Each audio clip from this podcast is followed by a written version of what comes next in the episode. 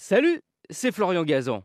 Dans une minute, vous saurez pourquoi les bouchers ont développé un langage secret. Ah ouais?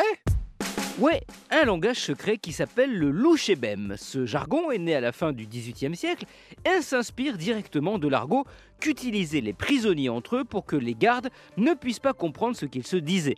Pratique par exemple quand on organise une évasion. Ah ouais Ouais, et c'est un peu pour les mêmes raisons que les bouchers s'en sont emparés.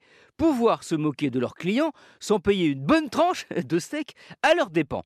Ou pire, les arnaqués sont éveillés de soupçons. Si vous entendez votre boucher dire des mots bizarres, méfiez-vous. Mais je vais vous expliquer comment ça marche le louchébem.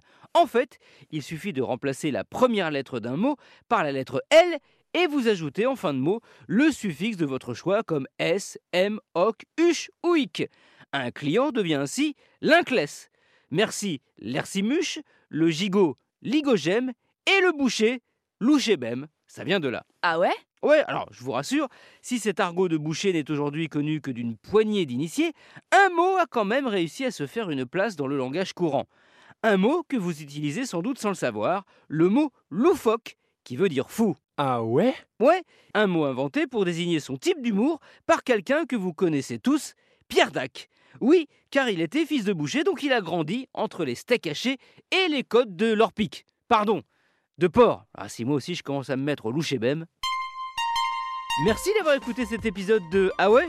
De la ouais huche? Comme on dirait peut-être en louchébem, enfin je suis pas sûr. Retrouvez tous les épisodes sur l'application RTL et sur toutes les plateformes partenaires. N'hésitez pas à nous mettre plein d'étoiles et à vous abonner. A très vite